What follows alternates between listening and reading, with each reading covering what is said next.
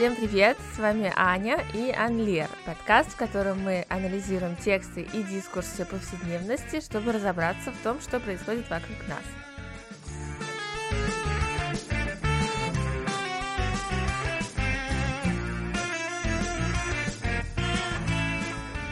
Сегодня в Анлере заключительный выпуск первого сезона. Что это значит? Это значит, что мы с вами были вместе уже почти целый год. В августе Анлер возьмет небольшие каникулы, чтобы снова встретиться с вами в сентябре и начать новый сезон, о котором я расскажу в конце этого выпуска, представлю его тему и расскажу, как вы, именно вы, сможете в нем лично поучаствовать. Хочется прежде всего начать этот выпуск с благодарности вам, потому что если бы не было вас, то Анлер не имел бы никакого смысла. Поэтому спасибо вам огромное за то, что вы слушаете, пишете, задаете вопросы, рассказываете об Анлере своим друзьям. Это действительно очень ценно.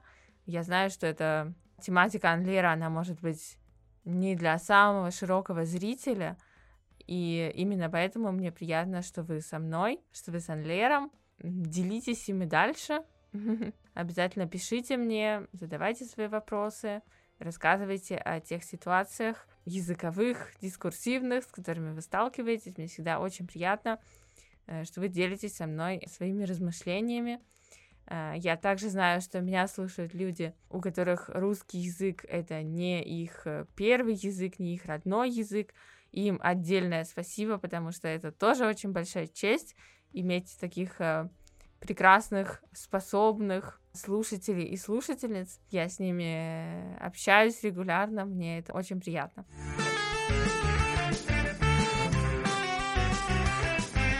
Сегодня я подвожу итоги первого сезона, в котором мы много-много о чем говорили. Говорили мы о феминитивах очень часто, говорили об акцентах, о дискриминации языковой говорили о том, что э, нулевого акцента не существует, что все мы говорим с акцентом, на самом деле просто в каких-то ситуациях какие-то акценты более видны, так скажем, социально, а, а некоторые э, считаются социально нормативными и поэтому э, невидимыми, как бы нулевыми. Говорили мы про выборы президентов, про фильмы, про пандемию, э, в общем, много про что. И я решила подвести итог, э, спросив у вас, о чем именно вы хотите поговорить в этом последнем выпуске. Вы задали мне свои вопросы, на которые я с удовольствием сегодня отвечу, и это как раз тоже будет повод вернуться к тем выпускам, э, которые вышли в Анлере в этом году. И если вы еще их не все послушали, то у вас тоже есть повод их послушать за анлеровские каникулы, чтобы присоединиться к нам в сентябре.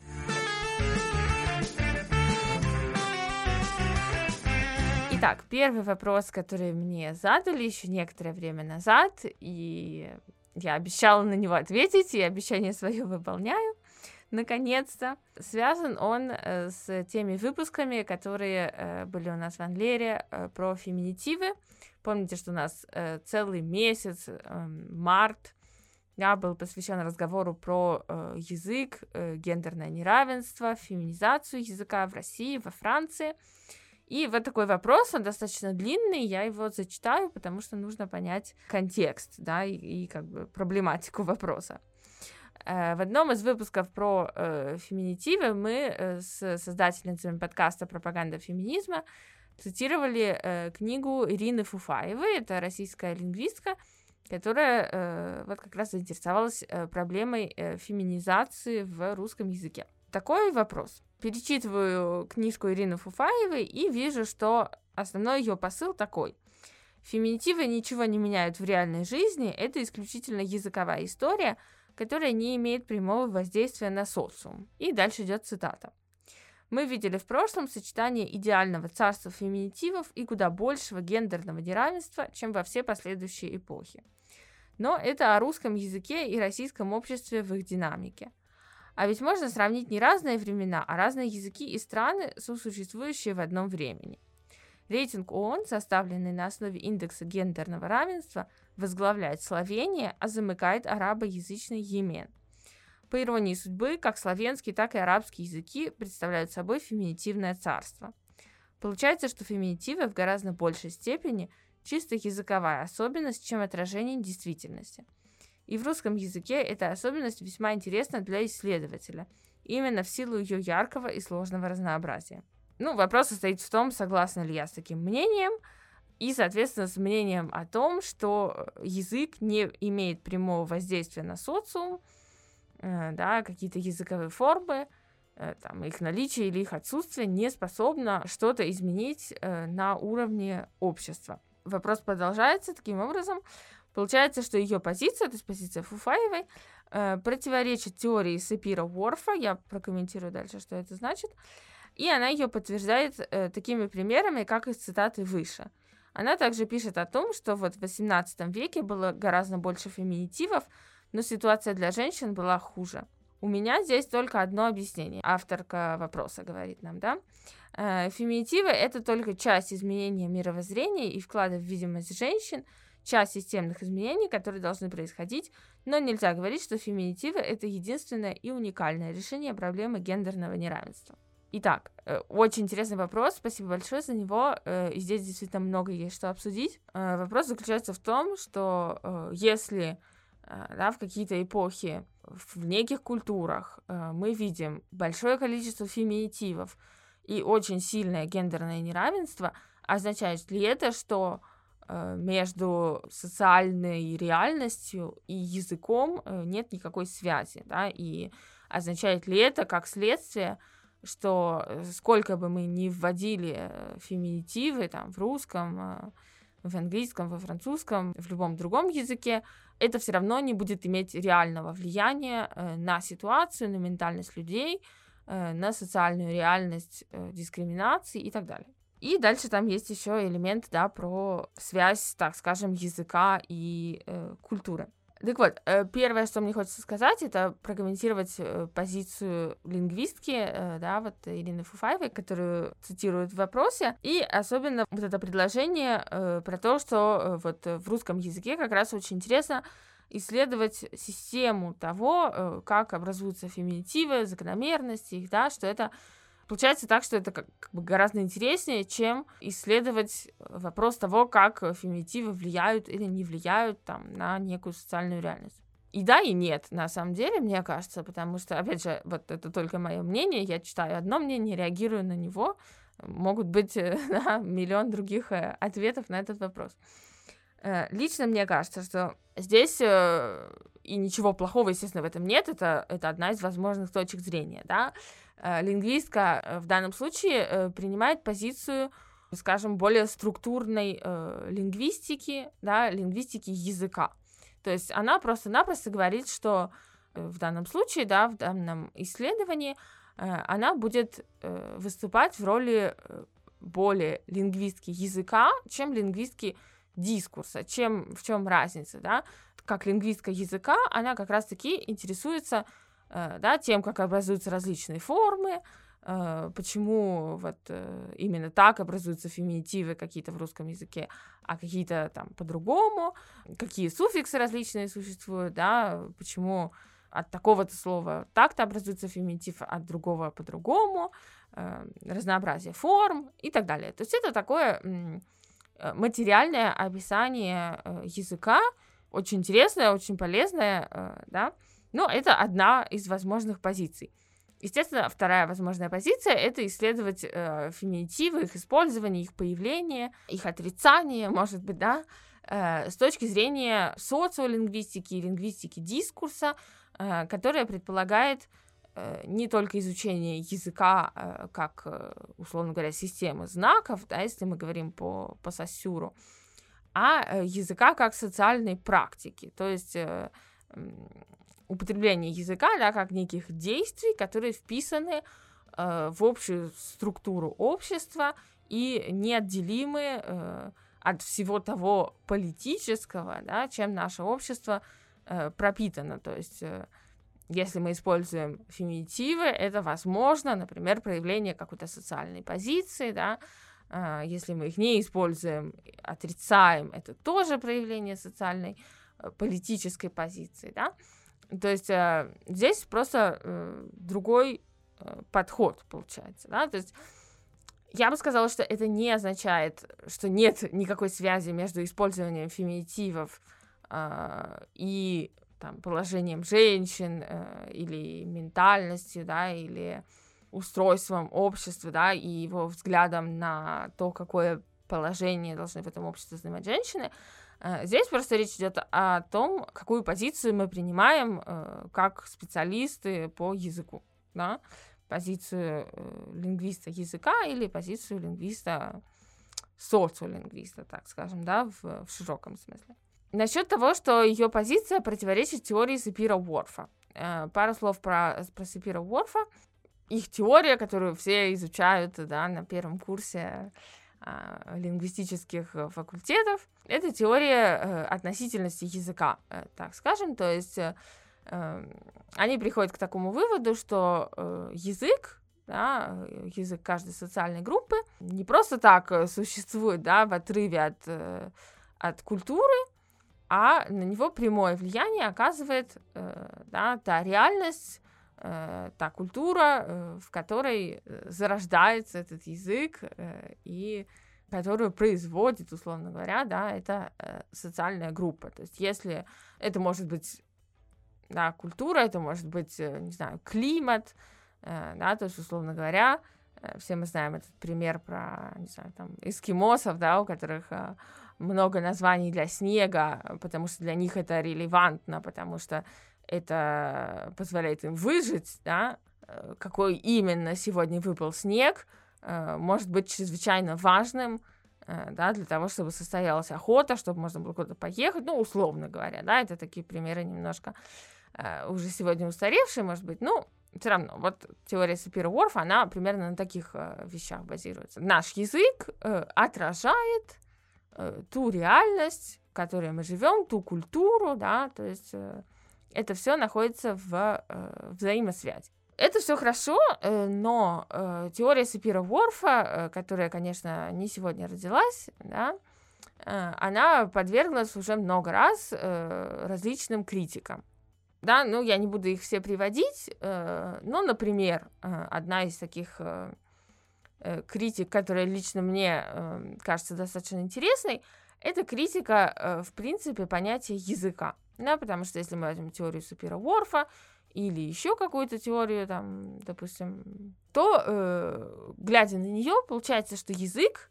и про это я уже много раз говорила в своем подкасте, это некое такое целое, да, это вот такая система по Сосюру, да, то есть что-то такое более-менее застывшее. Вот есть язык, а есть, есть один язык, да, есть другой. Вот у этих такая культура, у этих такая. Тут такой климат, тут другой климат. И это как бы получается такие какие-то закрытые реальности, да, вот язык э, как такая сформировавшаяся система, закрывшаяся сама в себе.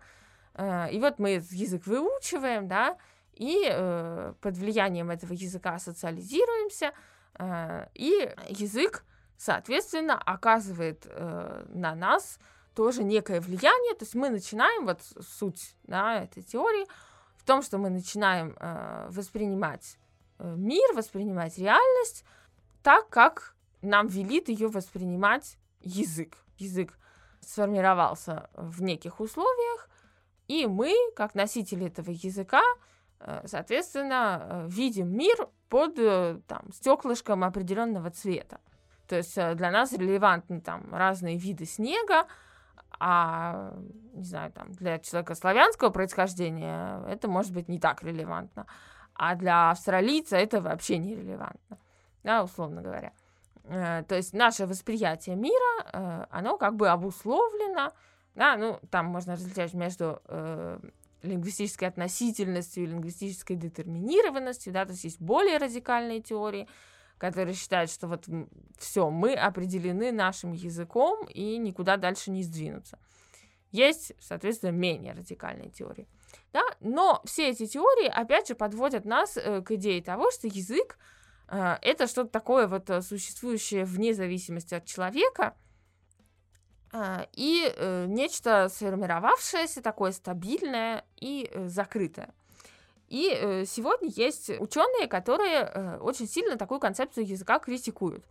Э, почему? Потому что то, что мы наблюдаем, да, та реальность общения, которую мы можем наблюдать э, через наши исследования, она говорит нам о том, что э, язык вот так вот да, в закрытой такой форме, ну, это скорее конструкт некий научный, да, чем э, реальность. А то, что больше похоже на реальность, это так называемые э, языковые практики, да, то есть то, что мы реально делаем с этим языком, да, языки, э, их носители, да, языки, соответственно, э, вступают в контакты, мобилизуют разные там регистры, стили общения, э, разные формы э, языковые в, в зависимости от того, с кем, когда, как они общаются и так далее. То есть э, вот это вот разнообразие, вот эта гетерогенность практик, а, вот это лежит в основе нашего общения,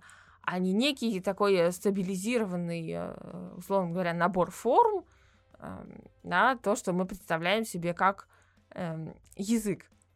И мне кажется, это, это важно здесь, потому что, опять же, использование феминитивов и такие подобные проблематики э, очень часто почему воспринимается в штыки, потому что людям кажется, что язык это вот такая вот глыба, да, если от нее отковырнешь кусочек или наоборот приставишь к ней кусочек, э, то все, она уже никогда не будет прежней. Да, и э, вот это понятие языковых практик и критика концепции языка как вот стабильной такой закрытой системы, она как раз и помогает убедиться в том, что э, действительно то, что лежит в основе нашего общения, это э, вариация, да, это разнообразие, есть стабильность в том плане, что э, да, мы формируем э, какие-то социальные группы, э, в рамках этих социальных групп наши, наши языковые практики стабилизируются, и потом, в том числе э, в силу там политических, да, волеизъявлений, возникает норма, возникает э, все, что вне нормы на периферии, да, и таким образом мы можем говорить о языке. Но да, нужно понимать, что особенно вот это вот э, построение нормы, да, это, естественно, не что-то, что на скрижалях было написано, да, э, а что-то, что мы э, сами себе зафиксировали, да, в силу стабилизации некоторых форм, да, некоторых, некоторого типа использования этих форм, но и также по различным политическим причинам, да, почему один диалект, условно говоря, да, стал э, стандартным языком, а другой так и остался диалектом. Это все э, да, история и, и политика.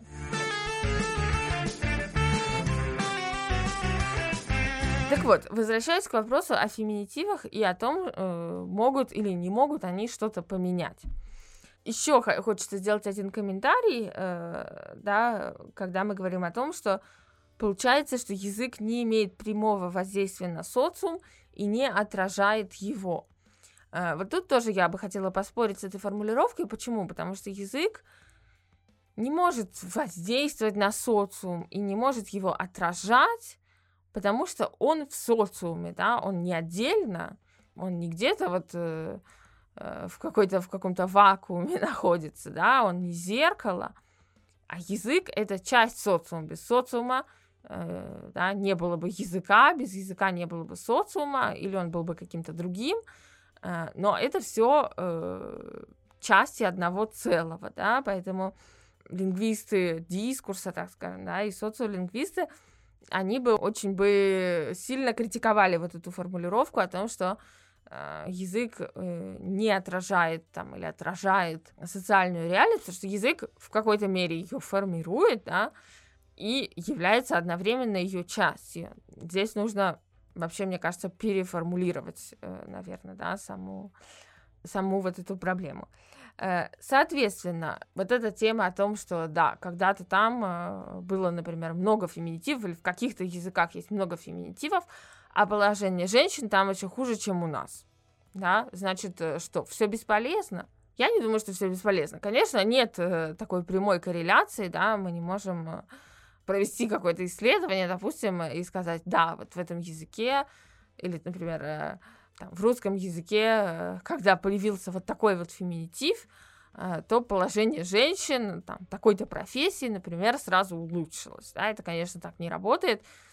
Мы не можем просто в пробирку там, добавить какой-то новый элемент, и получится новый состав, да, как в химии, и все изменится. Нет. Но э, я все-таки остаюсь на позиции того, что феминитивы чем интересны, тем, что они позволяют э, сделать женщин э, в разных профессиях, в разных областях деятельности э, более видимыми, да, и вот это, мне кажется, э, опять же, это может не иметь э, прямого воздействия там, на ментальность э, или на какие-то вообще более материальные вещи, типа э, неравенства в зарплатах или что-то такое, да, но это создает присутствие женщин как э, социальных акторов, скажем, да, как э, э, действующих лиц, э, да, не только там, на их рабочих местах, но и в дискурсе, да, и, естественно, то, что, что мы говорим и как мы говорим, вот это, я думаю, самым прямым образом да, формирует нас как, как социальную группу и как представителей этих социальных групп различных, да, в которых мы входим про э, вот этот эффект феминизма очень интересно э, было замечено в одной книге, э, которую, если хотите, э, я вам э, процитирую. Если вы читаете по-французски, то я вам очень-очень сильно ее рекомендую. Э, она называется «Французский наш», э, «Le français est à nous». И авторы его э, две лингвистки, э, Лейли Верон и Мария Кандеа они приводят такой интересный пример. Давайте вот э, на неделю, например, все э, формы так называемого нейтрального мужского рода, да, то есть там, где мы считаем, что, например, если мы будем говорить э, э президенты, да, то это будет э, включать президентов женщин и президентов мужчин. Или мы будем говорить там, директоры школ, и будет подразумеваться, что там есть и женщины, и мужчины. Да? То есть вот эта вот ситуация смешанных групп, Э, когда мы э, обозначаем представителей этих смешанных групп формой э, мужского рода. И вот они предлагают, давайте на неделю во всех газетах, в новостях, во всех документах, да, вообще во всей нашей языковой продукции мы заменим это на нейтральный женский род. И будем говорить о том, что там представительницы ООН встретились, да, а там э, бизнес вумен, не знаю, как мы будем их называть, да, договорились, э, а учительницы там поставили такие-то оценки и так далее. И вот тут, может быть, э, мы почувствуем, что действительно видимость женщин или их невидимость, когда мы употребляем вот эти вот нейтральные в кавычках формы мужского рода, это что-то действительно очень важное. Да, вот представьте себе на секунду такую ситуацию, э, и вы поймете, какую реакцию, да, представьте себе, какую реакцию это вызовет, например, у многих мужчин, да, когда их, э, им скажут, да нет, нет, это просто, это смешанные группы, ну давайте их просто называть словом женского рода, но считать, что там и женщины, и мужчины. Через такой обратный эксперимент, мне кажется, очень хорошо можно почувствовать, э, что невидимость женщин, которых прячут, да, вот за этими, условно говоря, нейтральными формами мужского рода, вот это реальность. И именно поэтому мне кажется, что э, никакой прямой корреляции, естественно, быть не может, э, но и нельзя говорить о том, что наличие там, или отсутствие феминитивов э, это просто вот такая вот языковая реальность. Да? Ну, опять же, зависит от того, как мы определяем язык. Если мы определяем язык Э, ну вот как некую систему форм, знаков и так далее, ну да, можно говорить о том, что феминитивы это не более чем э, элемент вот этой языковой э, системы, и они есть, их нет, ну, просто получаются разные, разные системы, да, а, в общем-то ничего не меняется. Но если мы будем смотреть на язык как на социальную практику, да, если мы будем смотреть на дискурс как на некое поле битвы, да, условно говоря, где встречаются э, разные точки зрения, разные политические позиции, и где отношения власти, да, прежде всего э, проявляются. Ну вот тут, мне кажется, есть э, о чем задуматься, э, даже если существуют вот эти контрпримеры, да, там, не знаю, про 18 век, когда было много разных профессий, там, не знаю, условно говоря, которые можно было назвать с помощью слова женского рода, но положение женщин было там, гораздо хуже, да, или патриархальная система была Э, гораздо сильнее, чем сейчас.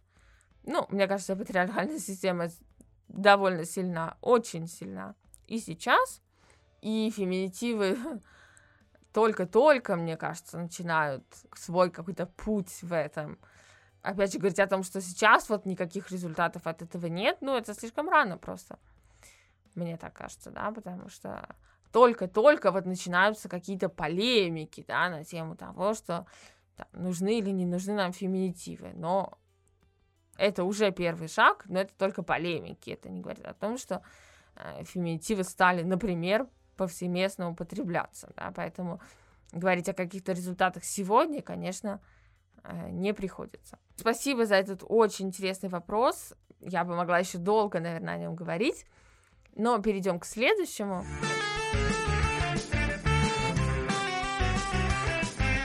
вообще другая тема совершенно, но э, тоже есть о чем э, порассуждать с точки зрения языка, хотя вопрос вроде как никаких элементов для этого не содержит. Вопрос был такой, каково отношение французов э, к вакцинации, да, на злобу дня, и в том числе к введению вот этого санитарного паспорта, условно говоря, да, то есть де-факто, как многие считают, обязательной вакцинации. Во Франции проясню ситуацию – а, во Франции вакцинация идет уже примерно с января для самых уязвимых групп населения и где-то с конца мая для э, всего населения.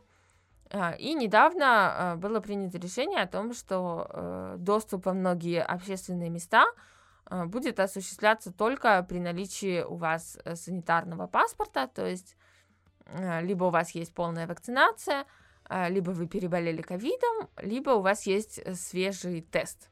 Соответственно, э, те люди, которые не хотели вакцинироваться, у них это вызвало э, да, бурные, бурные реакции.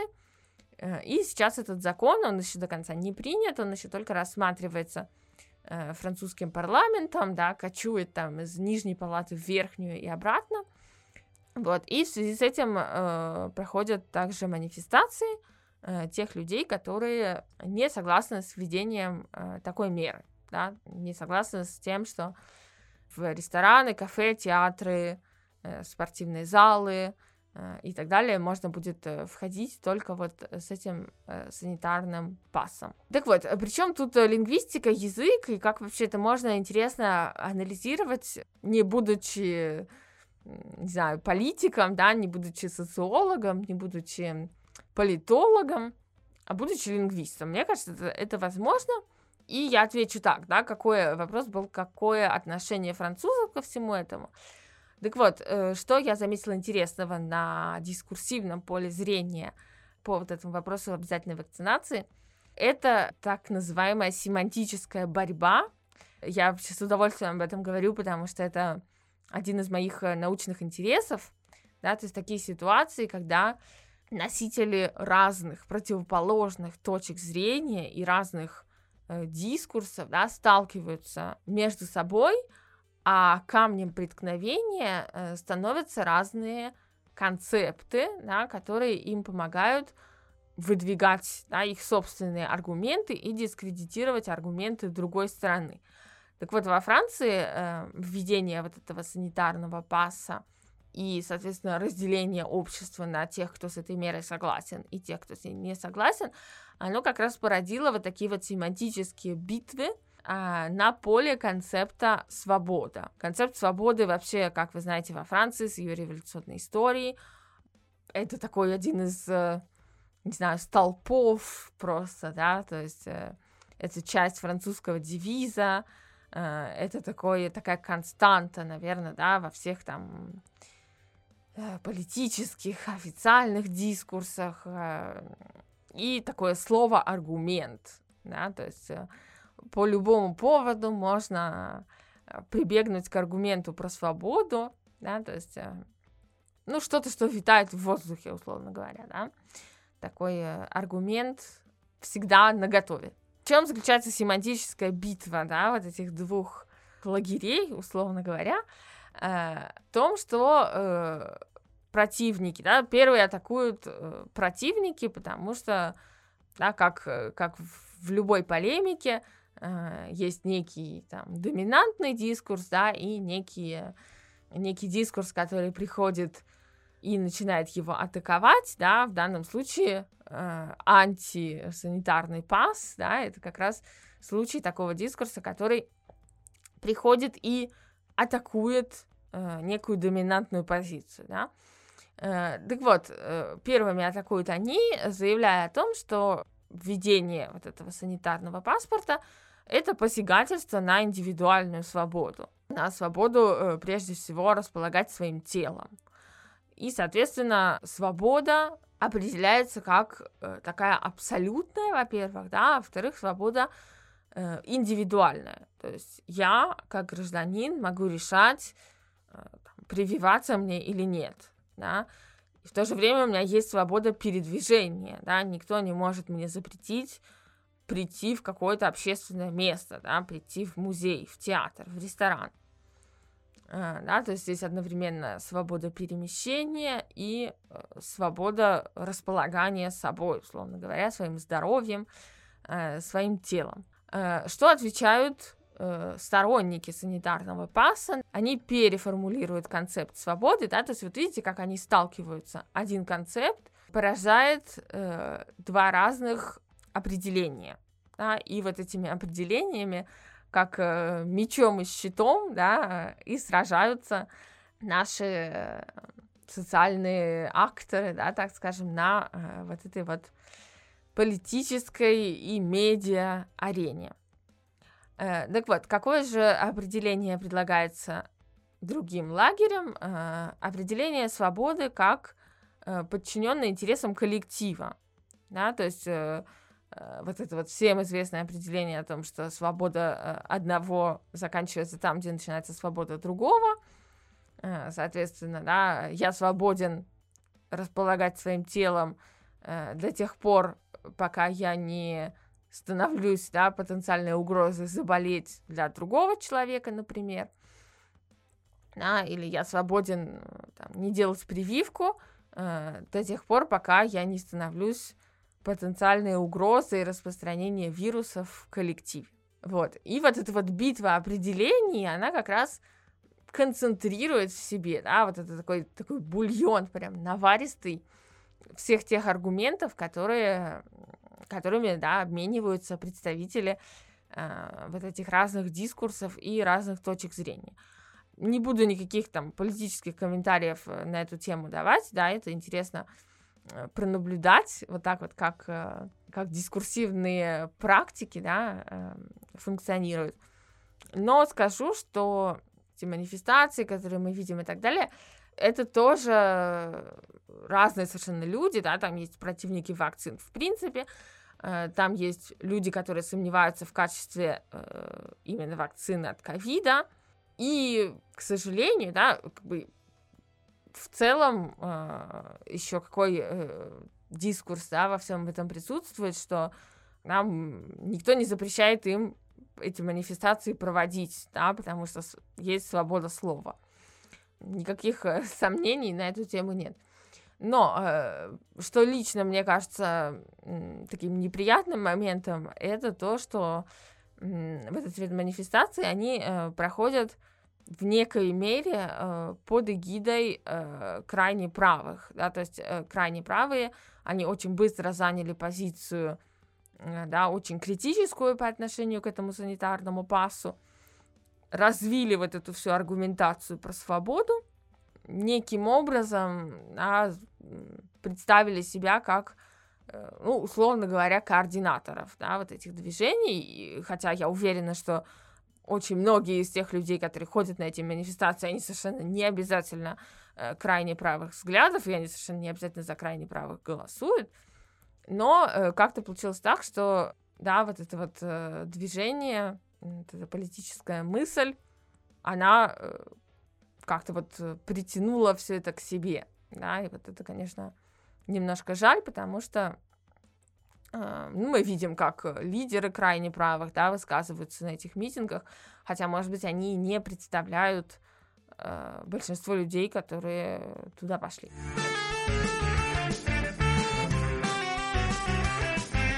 И хотела я завершить э, этот выпуск двумя вещами. Одним наблюдением, которое не связано с теми вопросами, которые мне, вы мне задавали, но мне все-таки хочется им поделиться.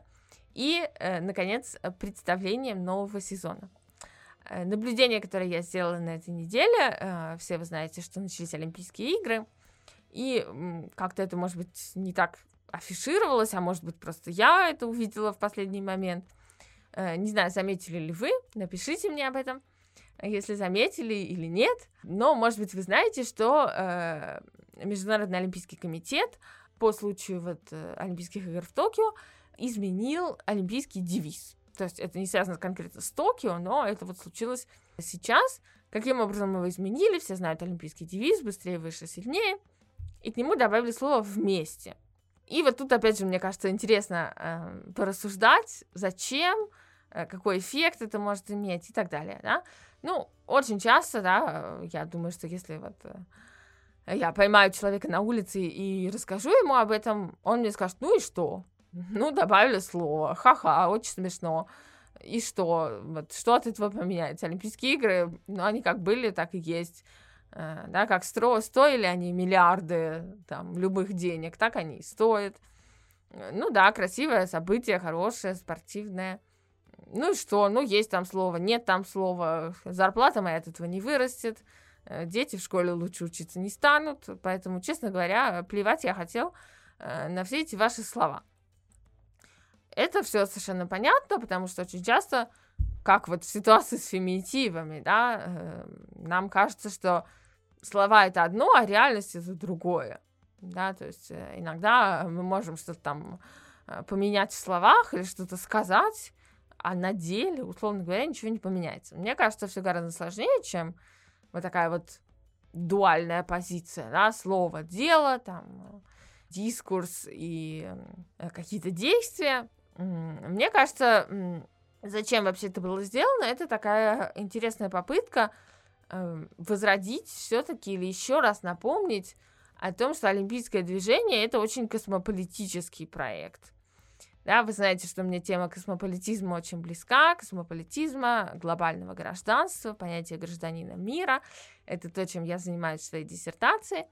В подкасте, кстати, про это тоже есть выпуск, где я рассуждаю о том, кто такой гражданин мира, что это означает. Если вы еще не слушали его, обязательно послушайте.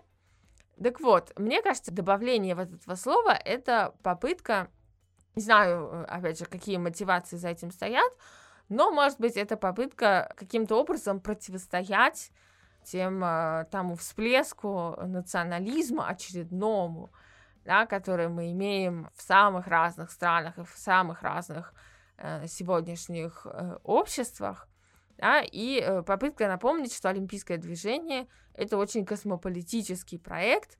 Э, все мы помним из учебников истории, да, что в Древней Греции э, на время Олимпийских игр останавливались войны, то есть это изначально такой пацифистский и объединяющий проект. Когда Олимпийские игры были возрождены в XIX веке, это тоже был космополитический проект, да, снова некая попытка Э, объединение и попытка размышления о том, э, как мы лучше можем сосуществовать. Да? И мне кажется, добавление вот этого слова вместе к такому очень соревновательному, очень индивидуалистскому девизу, да, быстрее, выше, сильнее, что это? Это вот я чемпион, я должен быть лучше всех, да, э, добавление слова вместе, оно как-то напоминает нам о том, что, конечно, Олимпийские игры это э, соревнования наций, да, и именно поэтому это не, не абсолютно космополитический проект, да, потому что туда приезжают национальные команды, и мы болеем за национальные команды, таким образом подпитывая, да, э, идею того, что национальное государство — это наша такая вот самая, самая главная принадлежность, да, вот ты немец, там, я русский, ты э, австралиец, ты японец, там, а я француженка и так далее, да. Э, Все-таки, мне кажется, мы очень определены сегодня, да, все еще нашей национальной принадлежностью за неимением, естественно, никакой альтернативы. И вот это вот вместе, да, такое совершенно космополитическое, оно призвано, наверное, да, напомнить нам о том, что не только да, мы должны стремиться там обогнать кого-то, быть лучше кого-то, или чтобы наша страна там э, кого-то обогнала и, и, и всех победила, а самое это главное, и вот это вот слово, оно как раз в конце, да, быстрее, выше, сильнее, но как мы это делаем? Да, лучше бы это делать вместе. Э, вот это, мне кажется, интересный э, дискурсивный ход. Вот, так что, если вы еще не видели этого, то посмотрите и подумайте тоже, какую реакцию, напишите мне, расскажите мне, какую реакцию у вас это э, вызывает.